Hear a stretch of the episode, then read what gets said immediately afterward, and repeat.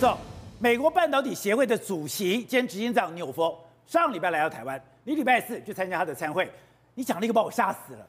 他说纽佛在这个会里面讲说，他说美国花了两年的时间来发现世界上没有一个地方可以取代台湾，就是因为。美国是真的有研究要不要弃台吗？有没有研究说有没有地方可以研取代台湾吗？对，他是发现没有地方可以取代台湾，所以美国就聊了起了。对，军备也来了，武器也来了，什么 还要扶植台湾的军工股。而且那事实上这两年到底发生了什么事情？我跟你讲，美国对台湾的态度是截然不同。截然不同的很大一个原因是什么？因为美国半导体协会的这个这个主席他就跟我们讲。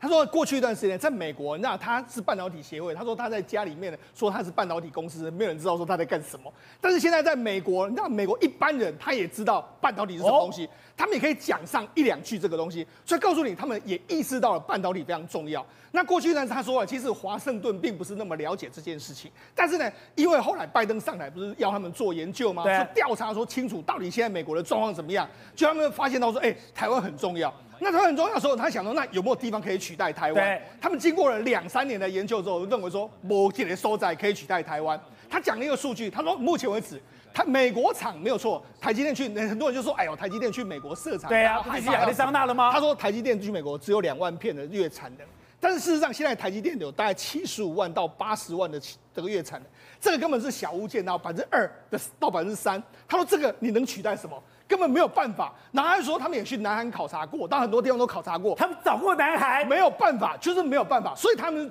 一个结论就是只能够依赖台积电，没有别无办法。他说十年内大概没有办法改善目前这个局面。所以他们就他们为什么会一直不断来台湾调查，甚至为什么美国要做这个晶片？美国做这个晶片法，事实上是啊，是为了美国心安。他根本也没办法，他说要提升竞争力，他说美国其实自己本身都没有办法。那这几天的时候不是一个很好玩的吗？这个英这个所谓的高通的老老板被问到说，哎，那你未来要不要用 Intel？他说 Intel 应该是没有办法。那所以那事实上现在整个美国他都已经很清楚，没有办法，他只能够靠台湾。所以呢，为什么我我就想，难怪。他也要派这个所谓的士官兵来台湾训练了，对，要再派卖武器来台湾了，对。对于台湾来讲，不能丢了。所以你看他，你看拜登不是讲了非常多次，越讲越强硬嘛。所以事实上真的是这样子的一个一个氛围。包括说，你看美美台三位不是就讲了吗？我们这个台湾的这个，包括说美国两百个这个军官，有陆军的，有空军、海军的，来台湾做陆军的这个整个这个调整，然后包括海军跟空军全部全部再重新盘整，甚至他们还。他们二零二零一五从二零一七一八年开始，他们就有很多国防单位人员跟我们互相合作，甚至五月初的时候，他们国防部的人员，哎，国防二十五个包商就要来台湾嘛，这些其实都是安排好。也就是说，美国现在没有所谓的弃台，他不可能去弃台，他只是说想想办法支援你。他当然在他能够支援的范围里面去支援你的一个状况，这是目前美国的这个概况。也就刚刚讲的，从川普的时代里面。美中的对抗已经进入那个休息底的陷阱，它已经完全没有办法来解除了。对，美中就是对抗，要争取世界霸主。是，争取世界霸主的时候，我要抢一个东西，我要抢半导体。对，半导体的时候就也就，哎，那台湾这个棋是可丢还是不可丢？对，台湾这个棋到底可不可以替代？对，他们就要花了两年的时间来研究。而且还说一个，我我跟他说，那那请问呢？你们现在在跟这个中国美中国在做这个对抗？那你们华盛顿的态度是什么？他说，经过他们的研究是认为说，华盛顿那一边也是政客的想法是没有任何底线，就是可以做到非常非常绝，都有可能会做。他们说，我他们说，我是说，哎，现在已经很绝了，还会再做吗？说没办法，美国现在的政治氛围就是如此，对，一定会把中国杀到屁股尿流。因为这是一个霸权之争，所以这个霸权之争里面，我刚刚讲到了，美国精英就讲到了，你要把为什么要打造台湾的武器库？他说，哎，因为你在台湾生产，你在台湾制造。比我卖武器给你更有效，所以你要知道为什么我们军工股会大涨，主要原因就是这边。好，另外一个，我们讲美国现在到底对中国态度怎么样？你看从这件事你就知道，现在美国在密西根州这个地方，他们一个小镇叫这个格林特许镇，附近为止来说，现在很多居民全部在抗议，为什么？哎，这很有意思啊，因为为什么？因为密西根的州长是民主党的这个州长叫惠特梅尔，他就说，哎，我上台我要增加密西根州的工作机会嘛，那所以呢，我的。拜登不是在鼓励说这个电动车的这个电池啊，很多来这边设厂吗？他去找到了，哎，中国的高宣国轩高科啊，国宣高科是中国大概排行第四名左右的这个电动车的这个电池。那后面的股东是 Volkswagen，也就是说，事实上他到美国投资是 Volkswagen 呢，要求这个国轩高科，我们一起到这边投资，就他在密西根州这个地方投资。然后他说我要投资二十四亿美金，哎。大手笔，哎，过去美国当然很欢迎啊，这怎么可能会反对呢？而且可以招来约莫是两千三百五十个工作机会。但是呢，因为因为州政府你要给他一些诱因嘛，州政府就给他补贴，大概约莫七点一五美金的左右的这个补贴，就没想到这件事情引起目前当地人的抗议。他们抗议什么？哎，你有两千多个工作机会，你居然不要？结果他们抗议就是说，我们不喜欢让中国厂商来。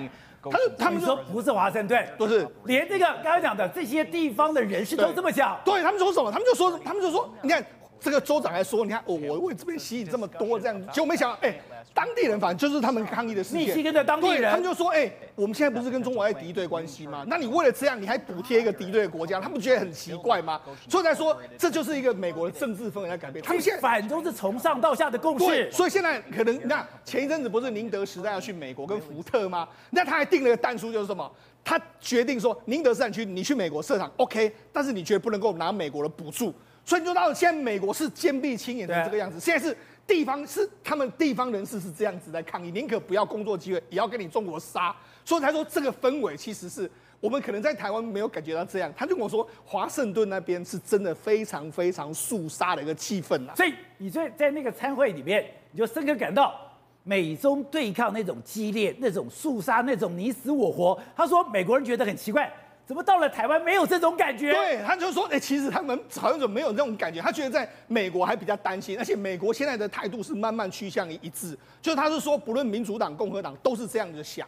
那所以呢，事实上最近一段时间也是一样。美国现在追杀中国的话，他除了在追杀中国企业之外，他追杀一个，就是说，因为我们要过去一段时间内，中国会有非常多海外人士，他是这个可能是公安。或是可能在当地人，他就武这个他是啊，他要做什么？他其实是这个中国的这个算是公务人员，他跑到美国去，那可能美在美国伪装，比如说他一个大学教授，或是他一个上班族，但是他在那边控制什么？他在那边控制侨社，就所有的华侨啦，所有的在那边的公中国人，他要说，哎、欸，你可能譬如说刘宝杰，你这个住在美国中中国，你们在那边讲这个中跟反对中国的话，哎、欸，他们会在网络上去搜查、欸，所以他们讲说，哎、欸。中国居然在海外设了警察局，对，这些警有公安身份，大家看，人民警察证，人民警察证根本就穿了中国人那个公安的制服，对，这些人居然跑到美国，在美国去设站，对，设站了以后。去监控中国人，对，你看美国查查获要起诉三十四个，那他们怎么做呢？具体的方式，他们就到美国去，然后就用 Twitter 的账号，然后可能用很多手机啊，就类似我们网军啊，然后他就在网络上面控制你的所有言论。譬如说你要讲到什么关键字眼，譬如讲到什么六四，就他们就把它断掉。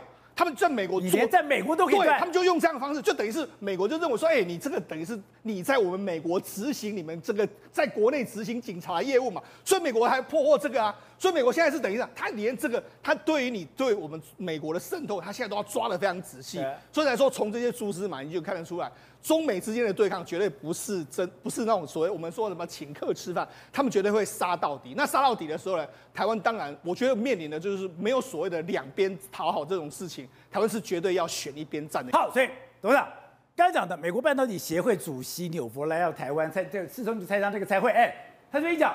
他们是真的很认真去研究，我跟美国在对抗的时候，我有什么样的筹码，我中间要抢夺什么东西，有哪些东西是非非要不可的，有哪些是可以取代的。原来台湾你是有可能被选择的哦，你有可能去被取代的哦。就是花了两年的时间，台湾没有的取代，也难怪。哎，这两年我就奇怪，这两年台湾的军备要什么有什么，军备要什么有什么，跟台湾无法取代哈，这两件事情啊。并不直接的关系的啊。第一个，我请问你很简单，拜登政府真的是花了两年才发现台湾无可取代吗？应该不是吧？他应该早就知道，早就知道。没有不知道情况之下，他怎么敢去用国会通过晶晶片法案去封锁中国呢？对不？一定是因为台湾无法取代，然后台湾他掌握住了他的这个晶片法案。才能够通过，才敢杀下去，敢去杀下去嘛？他不把这个刀准备好，他敢杀吗？所以他早就知道台湾无法取代。对，那我反过来，我请问你一个问题啊，那中共知不知道台湾无法取代？当然也知道。那中共会怎么办？那你要拿台湾来杀我，那我不是，那我台湾无法取代，你台湾不能丢，对不对？对。你刚刚讲台湾不能丢嘛？那我台湾怎么能够不能，怎么怎么能够不抢回来呢？所以我台湾无法变兵家必争之地。对，当然不是兵家必争之地，我非要拿回来不可。不是你无你无法取代，你来搞我，那我要不要把抢回来搞你呢？同样这个道理嘛，对不对？所以中共也不能够丢掉台湾，他也要掌握台湾嘛。所以这两个台湾变成一个两边要互相要争夺的一个，你刚刚讲的兵家必争之地。对，那两边都不会让啊，对不对？那两边都要出手。你刚刚讲的很好啊，那现在我的军火什么通通来了，对不对？那他那那老公干什么？老公的飞机天天来啊，那山东舰也来了，那怎么办？那不是要卡住吗？对。所以这个问题啊。台湾无法取代的结果，变得兵家必争之地。我要讲个最简单的概念啊，就是今天这个晶片的是无法取代是事实。然后中现在美国人多坏，美国用台湾的芯片技术卡住了中国，对不对？对。那卡住中国，中国会面临什么样的结果？什么样的下场？我告诉你，它整个国家的经济产业的进步会因而延后迟缓，对不对？对。迟缓最少五年以上。我们看的就是五年以上，就是它腾笼换鸟，它经济要，因为它现在经济要开始要成长的唯一，全世界都知道，到这种国家到这种收入时候，一定要有它的所谓的技术含量要加强，才有可能提升嘛。但现在问题不可能了嘛，不可能，他怎么办呢？他就很又回到了他的原来的，你看到没有？所以习近平就公开干老美嘛。这公开干老美就回到了毛泽东时代。对，哎，毛泽东当时跟赫鲁雪夫为什么东西为什么搞翻掉？苏修政策嘛。为什么叫苏修？因为赫鲁雪夫认为说，他跟美国的斗争来讲的话，要有分寸嘛，他不能乱干的。所以原来普丁很有分寸啊，原来跟普丁你看还跟美国还维持一定的关系。现在普丁现在我全面翻脸。那毛泽东当年跟这个赫鲁雪夫提什么提出什么点子，你知道吧？他把核子弹丢到美国去啊。他就直接干美国，他说跟美国干了，把资本主义干垮，这不为什么呢？因为他说美帝亡我之心不死啊，所以全世界最仇恨美国的是哪个国家？中国吗？当然是中国，中国最恨美国，而且最恨美国的中国领袖是谁呢？是习近平嘛。他跟老毛，他跟老毛一样啊，对，对不对？现在你你去找第二个，普丁有真的很恨美国吗？没有吗？没有，开始没有嘛，现在恨了，现在挨打变恨了嘛。你找不到全世界有第二个像，包括你连北韩啊，包括你非洲啊，所有各式各样的奇奇怪怪的这个伊朗啊。都没有一个像中国那么恨美国的这种国家，因为他要干嘛？他争霸。对呀、啊，他要挑战美国的霸权，他要重新、重新重塑世界的新的秩序。对，这才是他要的东西啊。所以说，在这种情况之下，两边绝对的冲突啊。那所以台湾在这里面就给了他台湾就弄了一个他要命的东西啊，就是半导体啊，把你害死啊。那害死老 老共的这个命。老共的命就被我们控控制在我们手上，台积电就要他的老命嘛，那他怎么会放过我们呢？所以他不会放过我们嘛，那老美也不会放过我们嘛，那我们在中间还有多少可以混的空间？我是不知道。刚刚思聪讲了嘛，我们要选边站嘛，选边站，选边站要怎么样？就是我们大家一起要跟老共干，对不对？我们要跟老公要有要有买军火，打到底，杀到底，是不是？我们现在唯一的选项是这个样子，是不是？我们赖清德总统。呃，候选人的想法也是我们要准备跟共产党决一死战呢。我看起来是这个样子。另外，哎，我看到印度的发展把我吓死了。哎，以前我都觉得印度是一个落后的地方，它的行政效率非常的低，还有它各省各省哎语言不通，那又很难交流，它的人民又不像中国一样哎，我就拼命的赚钱。可是它现在，印度真的已经可以取代中国了吗？现在美国逼着要把中国的供应链给逼出来，已经成真了。印度要取代中国，其实有一段非常长的路了。因为印度这个国家，它有一个非常坏的制度，就是它的种姓制度的遗毒。虽然表面上看起来是选举的方式等，但是它这个对阶级的问题，充满了这个里面的阶级的矛盾非常深。这第一个。第二来讲的话，日印度人非常爱国。印度人非常爱印度，你知道吧？印度人很爱国，非常爱国。所以你要任何人，呃，印度的既得利益者，他的家族等等都分地盘，分很多利益。他很多的，他是因为他有阶级嘛，对不对？所以有钱人跟没钱人是根本是完全是不同世界，生活是不同的世界里面。所以他这些又有钱人只干什么？有钱人很简单啊，哦，你开放市场，开放 iPhone，对不对？我为什么要给你这个中国人做？为什么要给你台积电做？为什么要给你这个呃这个这个这富士康做？哎，我也要参与卡，对不对？所以你要跟印度人做生意，有个最麻烦的事情就是说，他的印度本身的产业，它很烂，对，但是你要跟他合作，所以这是印度问题。过去二十年，对，它的产业不能进步，裹足不前的主要原因在这里。因为它分一杯羹，它要保，它要分一杯羹，它要保护他们自己的国有产业。印度最痛恨是哪个国家？很简单，中国。当然中国。为什么痛恨中国？因为巴基斯坦嘛，对，巴基斯坦有核武是谁搞的啊？中国给的，中国给的嘛，所以他们没没有解嘛。那没有解的事情，那印度有两手策略，一边是跟俄国、跟俄罗斯良好，一边跟美国良好。那现在这两个国家来讲的话，都要讨好印度啊，所以印度一定是在这里面得到极大利益的国家。那刚好穆迪现在的方式、开放的政策等等有进步非常多，但是外资的投资的方便性仍然有很多的困难。所以，如果要同时来看的话，你不能只看印度，还有东南亚的很多国家，甚至于比印度还要更开放，它的投资的门槛啊更自由，是比中国自由，比印度更自由。像越南就是一个很典型的国家，你看布林肯很简单，对，他他北京拒绝他去，他马上去哪里？去越南，他去越南，去越南被羞辱哎，他他坐在那边跟印跟越南的外交部长坐在一起的时候，后面的国旗只有越南国旗啊。没有美国国旗啊，他照样去啊，对，对，照样去。连现在美国的一个一个国家的，哎，我们要扒着，要想要见的美国的这个这个这个国务卿呢，见不到啊。他到越南去的时候，坐到一个坐到那个会议室里面，没有美国国旗，他照样坐在那边呐。所以这高子到矮子屋檐底下，不得不低头。